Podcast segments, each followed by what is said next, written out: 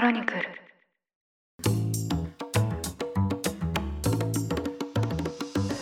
おはようございます。5月29日日曜日ニュースコネクトパーソナリティの野村貴文です。この番組では平日毎朝5分間で世界のメガトレンドがわかるニュースを解説しています。常日頃からお聞きいただきまして誠にありがとうございます。さて今日は日曜版として1週間に配信されたニュースを振り返っていきたいと思います。ぜひ休日のお供にリラックスした気持ちでお聞きいただければ嬉しいですそれでは早速お呼びします経営競争基盤共同経営者の塩野誠さんです今週もよろしくお願いいたしますはい、塩野です。本日もよろしくお願いいたします。よよろしくお願いいたしますろしくお願いします。なんか最近、野村さん、順調にツイッターフォロワーを増やしてるってことです すいません、本当に。露骨にですね、今週のニュースコネクトで、私のツイッターアカウントをフォローしてくださいっていうふうに お伝えさせていただいたんですけど、お願いが来ましたね。お願い、ちょっと露骨にお願いさせてもらいました。ええしかも、あの、キリバンカルチャーの話までされ。そうですね。はいいや、あの、キリバンっていう単語分かるのって今何歳以上なんでしょうね、あれ。まあ、なんか結構上じゃないですかね。結構上ですよね。少なくとも今の20代の方は絶対分かんないですよね。そうですね。ただ、なんか、キリバンっていう言葉自体は、なんか他でも使えそうですけどね。なんか、区切りがいい数字みたいな。そうですね。まあ本当に語源通りでいくと、キリのいい番号なんで、気のいい番号みたいな。はい、まあ他でも使えそうな感じがしたんですけど、でもなんかすごいありがたいことに、呼びかけたら、ツイッターのフォロワーが数日間で400人増えたんですよ。すごいですね。そういやだから、いや、なんかちょっとびっくりしました、本当に。え、それって、はい、なんかすごく面白いですね。だから、リスナーの方とかが、はいあ、野村さん、ツイッターアカウントあるんだって認識して、はい、で、こう、フォローしてっていう、そこが重なった瞬間ってことですよね。そうですね。だからなんか結構私が不思議だなと思ったのが、はい。よくその音声コンテンツって、先にまず SNS で発見してから、ポッドキャスト。トの方に行くっていうのが、割と想定している流れなんですけど、わかりますわかります。はい。そうですよ。ね、結構、だ音声だけで見つけるってなかなか難しいんで、そそっちの方が結構太い流れになってるんですけど、ええええなんか私の場合は逆に、その音声の方を先に発見してくださって、はい。で、私の SNS をまだ知らなかったっていう方が結構いらっしゃったんだなと思って、ええええ。だからなんかいろんなパスがあるなって。だって多分ね私なんて皆さんにとってはひげを生やしてるおじさんだし。そうなんですよ。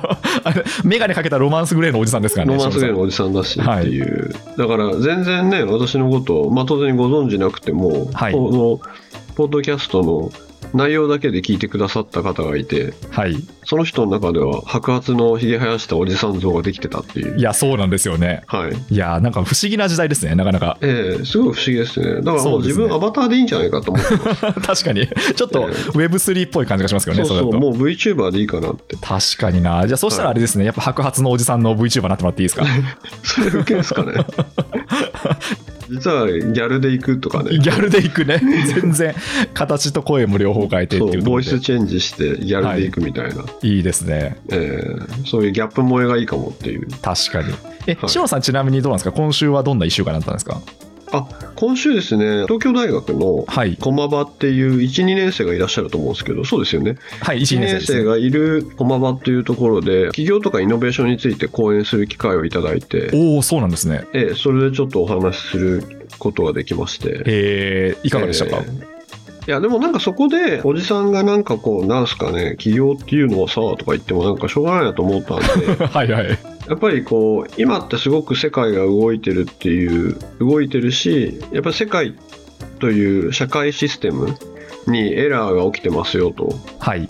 まあうね今こうしてる間にもウクライナで亡くなられてる方がいるって、まあ、やっぱり世界に何かエラーが起きてるじゃないですかとそうですね、はい。いう感じで、ね、ここでもお話しさせていただいているような話の中でそういうゼレンスキー大統領の映像とかウクライナの戦地の映像とかを見ていただいてでこういうのを直すのは皆さんですよっていうお話お。ああ、なんかいいですね。心に染み入るメッセージですね、それは。そこでなんかウェイってやってるあのイーロン・マスクの映像もちゃんと入れときました ロックスター経営者の方も一方で。ロックスター経営者だけどちゃんと彼のおかげでスターリンクではいはいウク。ライナに、まあ、インターネットまあ通じてますよっていう、ええはい、ああ、でもいいですね。こうやったらビジネスがうまくいくじゃなくて、もっとその先のこう企業とかビジネスをする意義、社会的意義っていうところに話を展開されたわけですね。そうですねですしやっぱり今の学生の方とかやっぱり良いことをしたいっていう、ある種、ある意味で満ち足り、満ち足りてるで何ですかね、ある意味でいいことをしたいんですっていう人っていうのはたくさんいると思うんで、はい。で、それをガツガツ自分のために、ガツガツも変だけど、まあ自分のためだけにお金を稼ぐっていうより、いいことをしたいんですっていうのを、ちゃんと表現する人も増えてるんで、はい。そういう人にもっともっと大きな絵でいいよっていう、うんうん。別にあなたがグレタ・トゥーンベリさんになる可能性だって高校の時あったんですよってはいはいはい。方がいいかなと思いまして、ああ、いいですね。えー学生時代に塩野さんの講義聞いてみたかったですね、私。まあ謎ですけどね 多分私とかどういう人なんだろうみたいな。すげえ反発するでしょうねあ反発しますか？そうですか。私が学生で私のなんかおじさんが変なこと言ってんの聞いたら、はいまあヤンキーなんですっげえ反発するでしょ いいですね。なんかそこら辺の、やっぱあれですね。心の中でやっぱこう中指立ててる感じもいいですよね、塩野さん。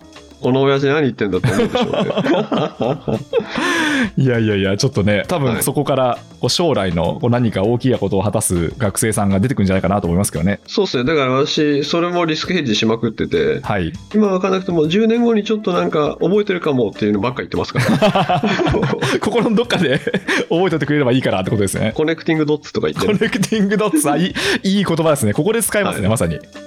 はいいやいやそんな感じでしたということで、あの塩野さんの 豊かな日常も伺ったところで、はい はい、今週のニュースに行きたいと思います。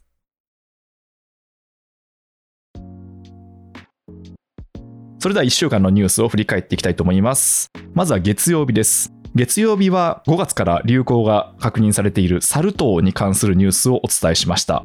イギリスでですね、最初に発見がされたんですけど、このニュースをお伝えした時点では14カ国、患者数は100人超。で、えっと、直近の数字ですと26日時点ですでに19カ国、患者数は300人強となっていまして、もともと風土病といいますか、アフリカの一部の地域だけで確認されていた病気なんですけど、それが今、世界中に広まっているという、まあ、ちょっと心配な状況ですね。これについてはどうご覧になりましたでしょうか？まあ、あれですよね、一気にコロナのせいで皆さんが知識があって、こういうのが出てくるとまたかっていうのと、はい。あと感染源はどこだとか、媒介した動物は何だとかってみんなすぐ思いますよね。そうですね。まあ本当にえー、これまで感染症ってなかなか無縁なものだったんですけど、今は本当に感染症の意識が高まってますもんね。そうですね。うん。だから、きっと私の知人にも感染症の医学者という方って結構昔からいるんですけど、はい。なんかみんな今すごい忙しいんだろうなって思いますし、ああ、そうですね。えーあとは社会的に医師ですとか、学者ですっていう中で、研究感染症ですかと言ったら、もうみんなすごい質問攻めするんでしょうね。そうですね。えーっていう気はいたしますし、この話もあれですね、媒介したのが月種類の輸入動物とかで、はい。もしかしたらあのプレーリードッグとかも出てますよね、ええ犯人に。まあそのペットとしてもえー飼われる動物ですからね。そうですよね。だからその外来生物がね、その生態系に影響を与えるっていうのもそうですけども、外来生物に乗っかっていたウイルスが、ある意味生態系にそのまま影響を与えてるってことですよね。そうですね。えーやっぱりこのニュース見ると、まあやっぱこうグローバル化ってこういうことだよなって私はなんか思ってしまったんですけど、そうですね。まさにジェット機時代っていうのはこうなりますし、あと、はい。毎回面白いのが、これまた天然痘のワクチンを受けた人は、これに対する免疫というか耐性があるかもとか、そうですね、言われてますね。また出てますよね。はい。でも天然痘とかって撲滅しちゃいましたよね、確か。はい。80年代にもう撲滅されましたね。そうですよね。はいだからあの天然痘のワクチンを受けた人って、はい。1976年までなんですよね。ああ、じゃあもう結構その中年以上ってことですか？アラヒフはいはいはい。世代までしか受けてなくて、えええーだからその人たちはもしかしたらこれに耐性というか免疫あるかもしれないですけど、その下世代は逆におっしゃるこういう風土病みたいなものが出てくると、もう撲滅倒した後だったよみたいのだと、もう一回来ると免疫なかったりするところですよね、きっと。そうですね。なんかこれえも本当に、まあ、このニュースコネクトでもやってますけど、はい。綺麗になりすぎる環境っていうのは、まあ、まあ綺麗な環境っていうのは大事なんですけど、でもやっぱりそれでこう免疫が下がってしまっていて、ーはい。で逆に病気にかかりやすくなるっていうのが、なんか本当にここ1年ぐらいよく見るなって思いますよね。いや、だから人間も生き物ってところなんですよね。はい、衛生状態が良くなることで、それこそあの、赤痢とか、はい、まあそういった類の下痢であったりで、うんとにもかくにも乳児であったり、幼児の死亡率がね、先進国ってどんどん減ってって、はい、ある意味、すごく幸せなことだと思うんですけども、はいそうしたときに体制がなくなっている部分もあるところですよね。そうですね。はい。ともかくもね、もういいですよ。とりあえずちょっとウイルスははい。結構間に合ってるんで、そうですね。ちょっと、これ以上出てきてほしくないなっていうのが本音のところですけどね。一旦もうちょっと静かにしていただいて。そうですね。静かにしていただきたいですね。はい。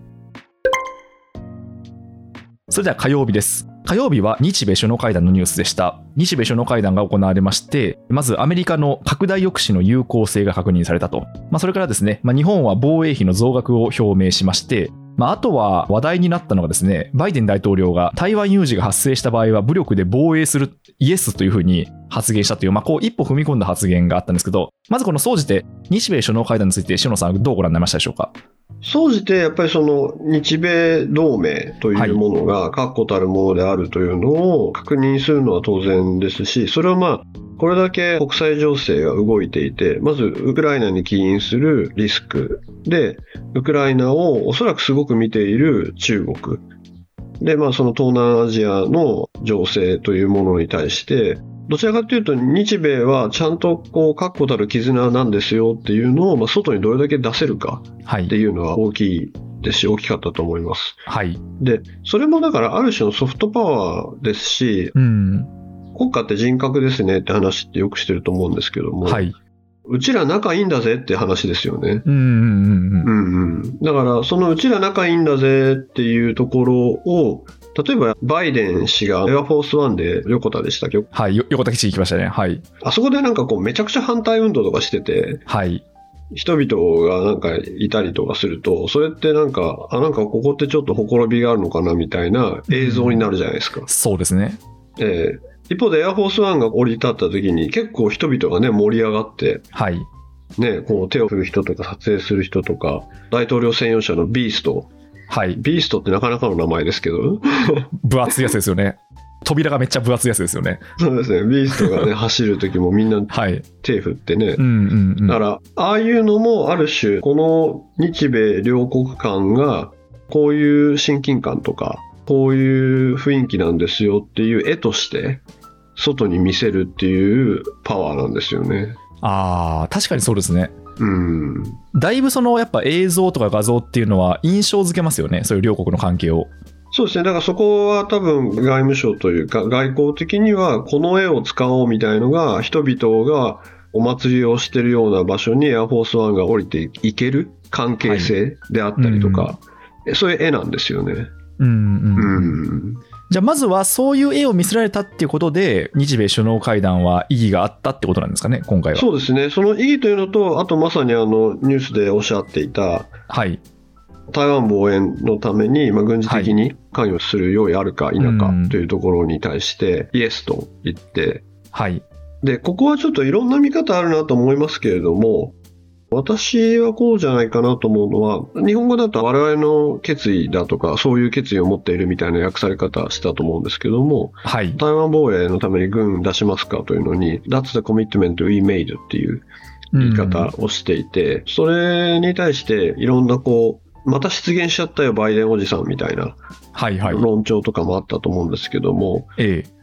うがった見方すると、あえて出現っぽく言って、うん。ホワイトハウスはオフィシャルには取り消すってパターンはありますよね。ああ、そっか。確かに。えまあそうすると、アメリカの公式なスタンスとしては記録されないんですけどえ、そうですね。ただまあメッセージとしては伝わるってことですよね。そうですね。対中国において、はいい、や、公式的には何も今政策は変わってないんです。変更はないですよと。はいっ。ていう、ただ、こういうことを大統領が言うことによって、メメッセージとしては伝わると。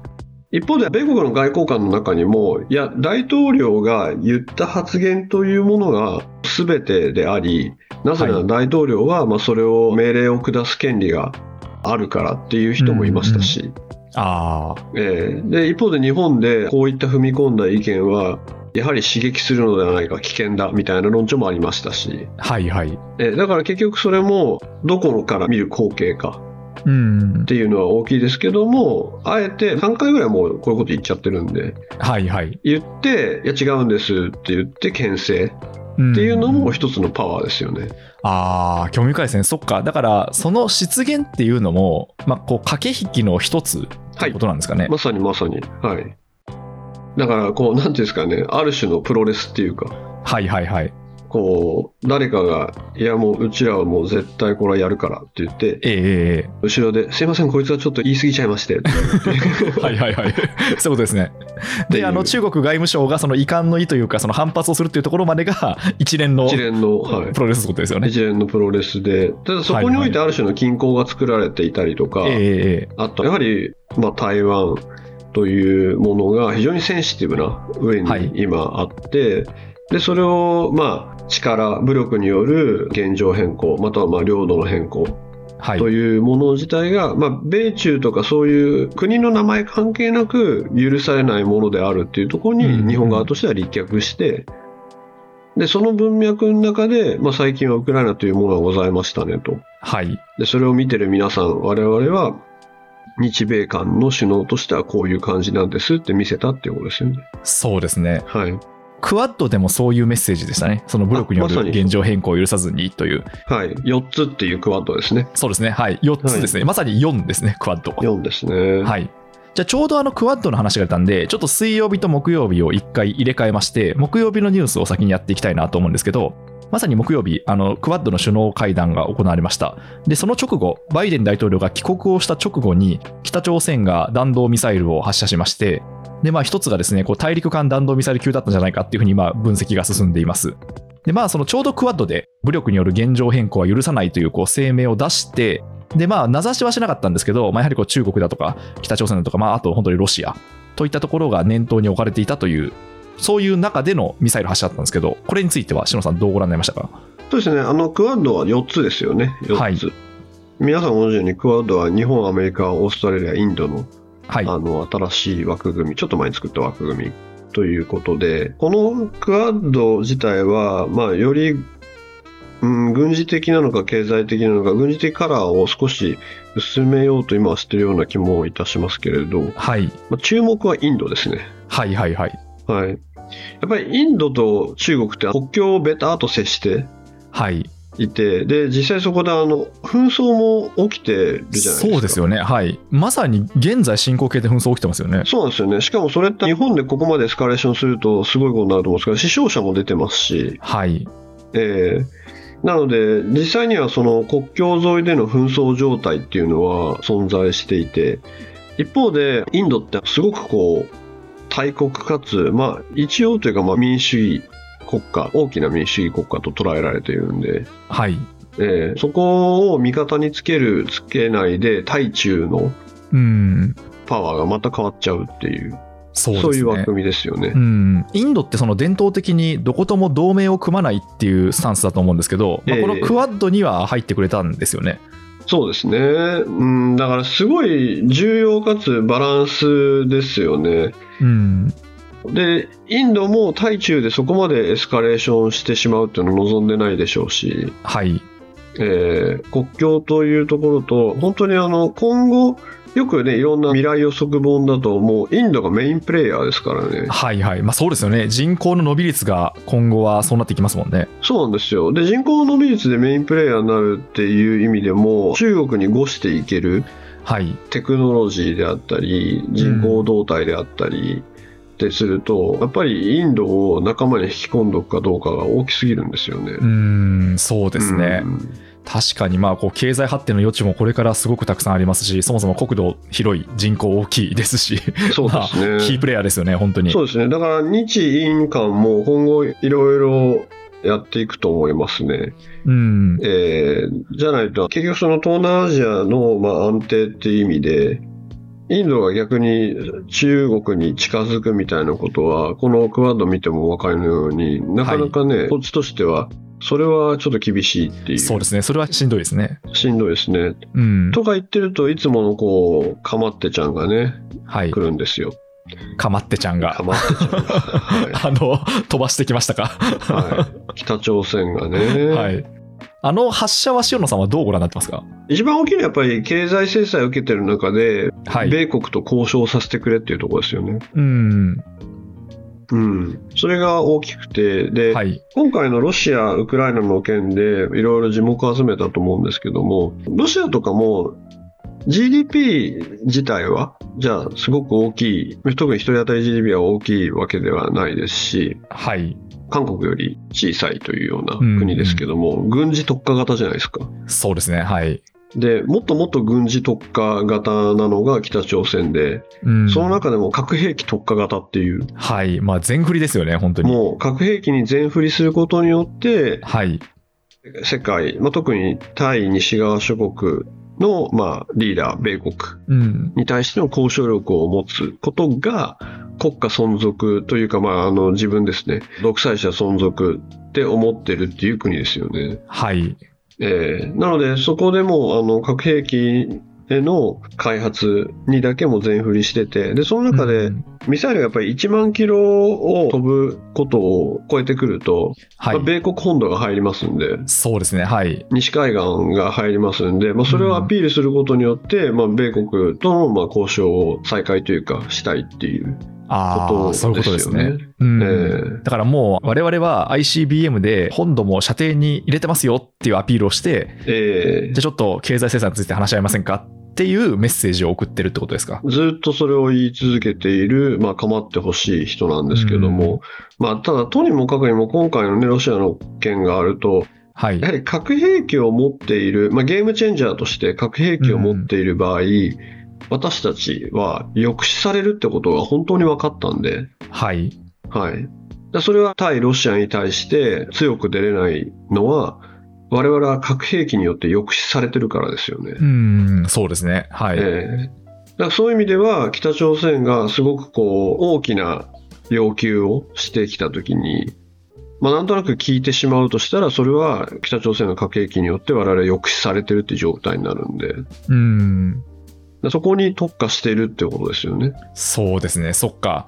だから、まあ、こういう言い方してあれですけどさ、成功法だとぶつかれない場合に、まさにその核兵器を持つっていうのが、まあ、すごくこう有力なオプションになってるってことですか？になってそこに全振りしてるってことですよね。うんで、実際に我々はそれに抑止されちゃってる可能性があるんで、そういうことですね。核兵器を持ってる相手とは強くは出れないってなった場合出れないですよ。そうですよね。抑止されてるので、うん。まあ、本当にこう、万が一を考えると強く出れないですもんね。そうなんですよね。だからそういうチキンゲームがなされていると、うん。抑止ってこういうことかっていうのが分かったんで、はい。で、逆に今、日本ってにわかにその日本自体の防衛であったり安全保障に普通の一般の報道とか、一般の人たちも関心をすごい寄せるようになったじゃないですか。そうですね。はい。えーでその議論の中で、急に核兵器持てば抑止できるんじゃないかとか、うん。と飛んだ議論も出てきちゃうんで、一旦その土台を整えてですね、議論をしないと、うん。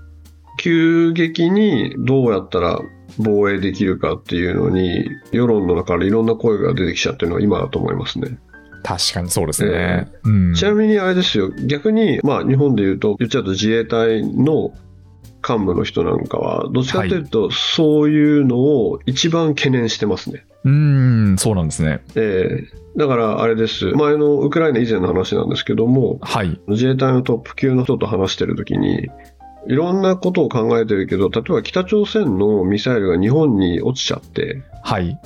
で、まあ、誰かが亡くなるみたいなうんうんうん。状況が起きたときに、世論が急にやってしまえみたいな、まあ、そうなりそうですよね。そんなことが起きたら。攻撃的な世論になるのをすごはいく警戒してるって言ってました。うんうんうん。だから逆にそのミリタリーの人間の方が、常に、まあ、例えば潜水艦だったら海の中でやり取りしてるんで、はい。各国の潜水艦動いてて自分たちも動いてるとか見てる、そのフロント同士のところの人の方が自分たちが戦争を起こさない最後の砦だと思ってるっていうのはありますね。うんそういうことですね。はい。いや、それはなんかすごく重い言葉ですね。えー、まあだから知識は必要なんですよ。そういうことですね。はい。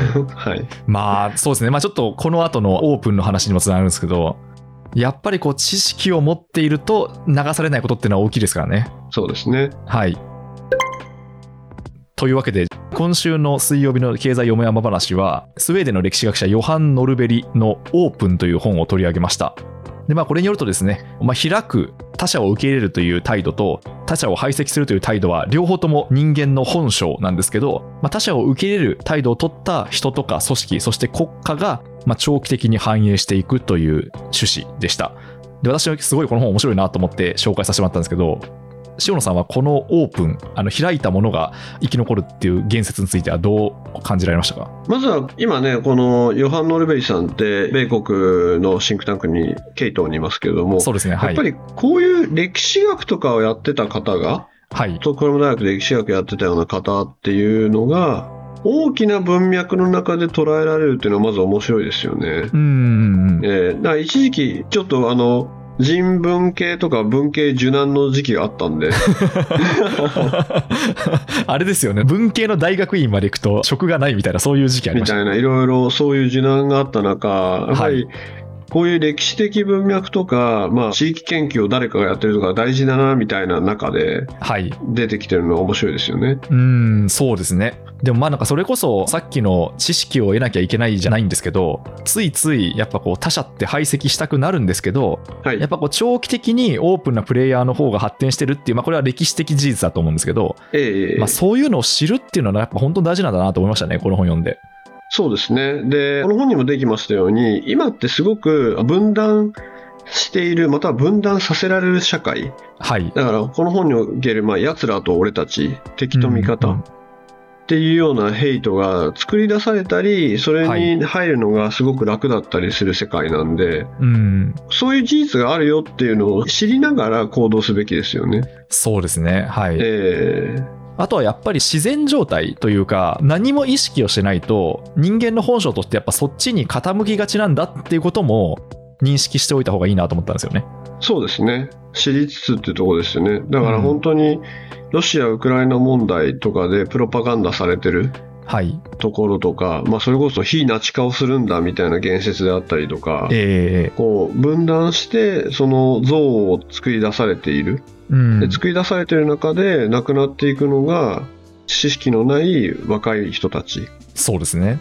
えーであったりとかその国内では差別をされているような民族であったりうん。地域の人が戦争に駆り出されているとはい。いったようなものそのまあシステム自体がやっぱり存在すると思ってうん。直さないといけないところだと思うんですよね。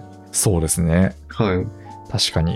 いや、だからこのね、本当は交易で人類が発展してきたんだよっていうオープン、オープンネスっていうのが、ゼロサムじゃなくてみんなにとって意味があるんだよっていう、こういう本は、まあ今読むとリアルに感じられるからいいと思いますよね。うん、そうですね。はい。確かに、そのゼロサムじゃないっていうところはすごいなんかポイントだなと思いましたね。はい。ついなんかその分取り合戦が起きてるようなこう印象を受けるんですけど、まあ例えばその仕事が奪われたみたいな。というよりも、まあ、オープンネスっていうのは経済のパイをそもそも広げるんだっていう、まあ、そのなんか発想を今もう一回意識しなきゃいけないなと思いましたね。はい。そうですね。オープンいいですね。はい。ありがとうございます。それでは金曜日です。金曜日はですね、ウクライナ情勢のアップデートでして、主にロシアの視点からお伝えをしました。で、ロシアがですね、現在その東部2州、ドンバス地方を中心に攻勢を強めていまして、まあ、特にこの地域のですね、支配の既成事実化を狙っているということがありました。あとはですね、ただ一方で、まあ、ロシア軍の苦戦も伝えられていまして、志願兵の年齢制限が撤廃する法案が出されました。まあ、ということで、まあ、今週のウクライナ情勢については、篠野さん、どうご覧になりましたでしょうか？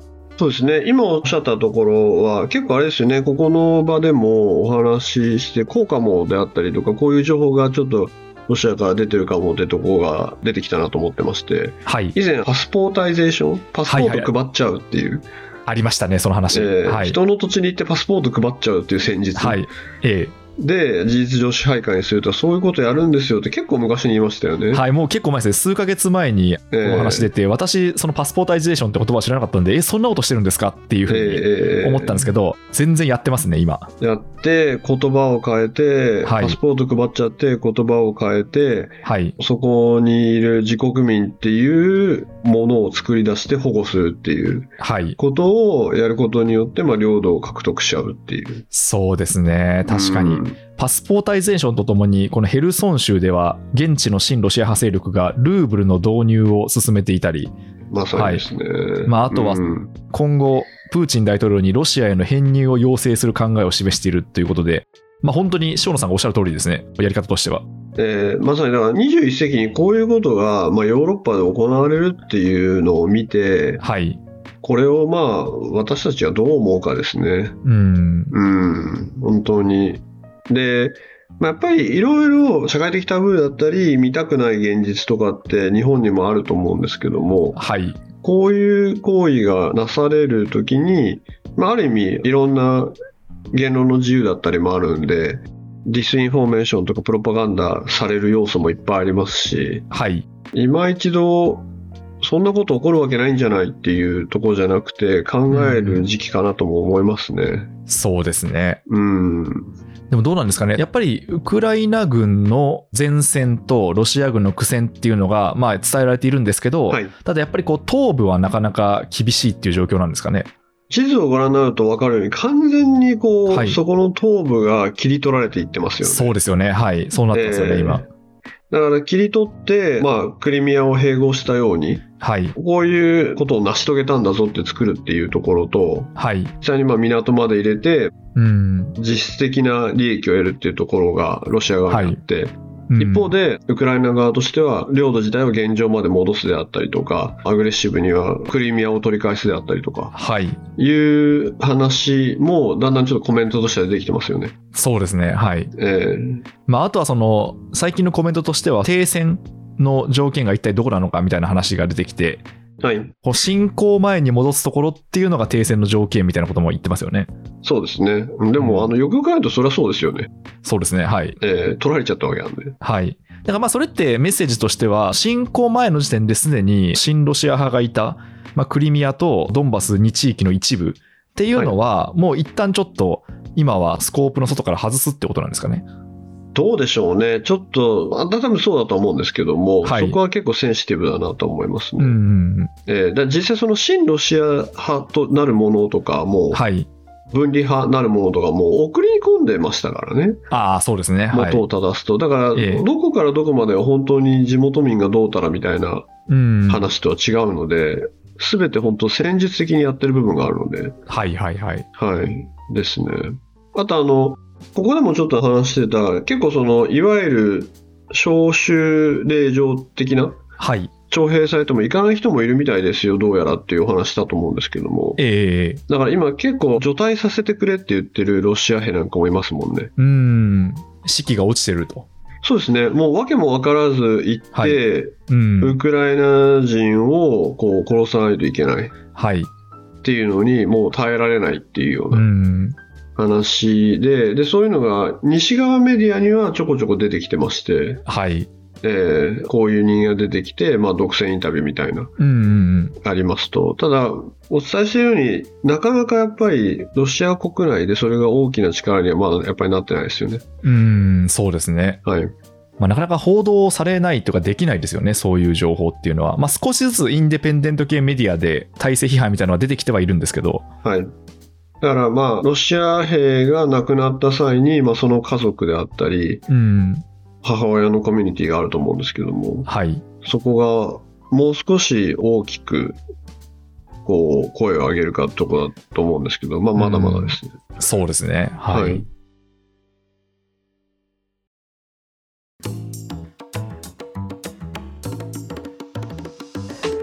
ということで、今週1週間を振り返ってきました。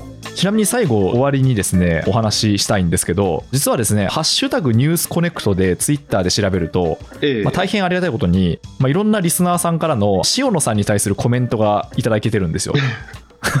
あありがたいですね。はいありがたい。ちょっと1個読み上げますね。はい。ハンドルネームがズシアットラジオさんからなんですけど、はい日曜版ニュースコネクトに影響されてタコピーの現在を読了全2巻の短いボリュームで SF 的な面白さ考察しがいのある奥深さもありつつ社会問題にも切り込んでいていろいろとすごいなと。ただ野村さんのおっしゃっていた通り何とも言えない後味の悪さを感じた。にしても塩野さんはジャンププラスの漫画までチェックしてるのかアンテナ広すぎてビビるということでした。いや、だから読んじゃダメだって言ったんですよ、ね、本当に。いやいやいや、まあまあまあ、現実を見るっていうね、意味では、もう、はい、体調はね、相当良い時じゃないとね、そうですね、まあ私はあのすごくズーンとした気分になったんですけど、読み終わった後は。ちょっと良くないですね。ただまあなんか、はい、ね、私はちょっと最後こう、シスターフードっていうか、はい、やっぱ子供が強くなるとか、うん強くなるための友情みたいのに、すごくかすかな希望を感じましたけどね。そうですね、塩野さん、それおっしゃってましたね、シスターフッドに希望を感じたっていうことを。うん。でも読んじゃダメですよ。ちなみにこの方が後半で書かれている塩野さんはジャンププラスの漫画までチェックしてるのかアンテナ広すぎてビビるっていう文言なんですけど漫画って結構もう日常的にチェックされてるんですか？いや、そんなこともないですけども、はいあんまりなんか言うと暇そうに見えるんで、ちょっとそんなことないですね。いやいやもう多多忙を極めるコンサルタントですよ、はい塩野さん本当に、えーちょっと、まあ、ちょっとね、暇に見えないようにしないと。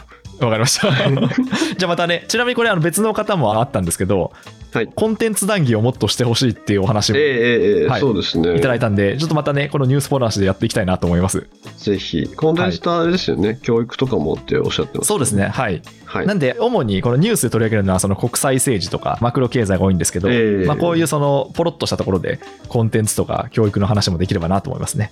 はい。はい。ありがとうございます。ということで、今週はこの辺りで締めくくりたいと思います。経営競争基盤共同経営者の塩野誠さんでした。塩野さん、ありがとうございました。ありがとうございました。ニュースコネクト、お相手は野村貴文でした。もしこの番組が気に入っていただけましたら、ぜひフォローいただけると嬉しいです。それでは、良い休日をお過ごしください。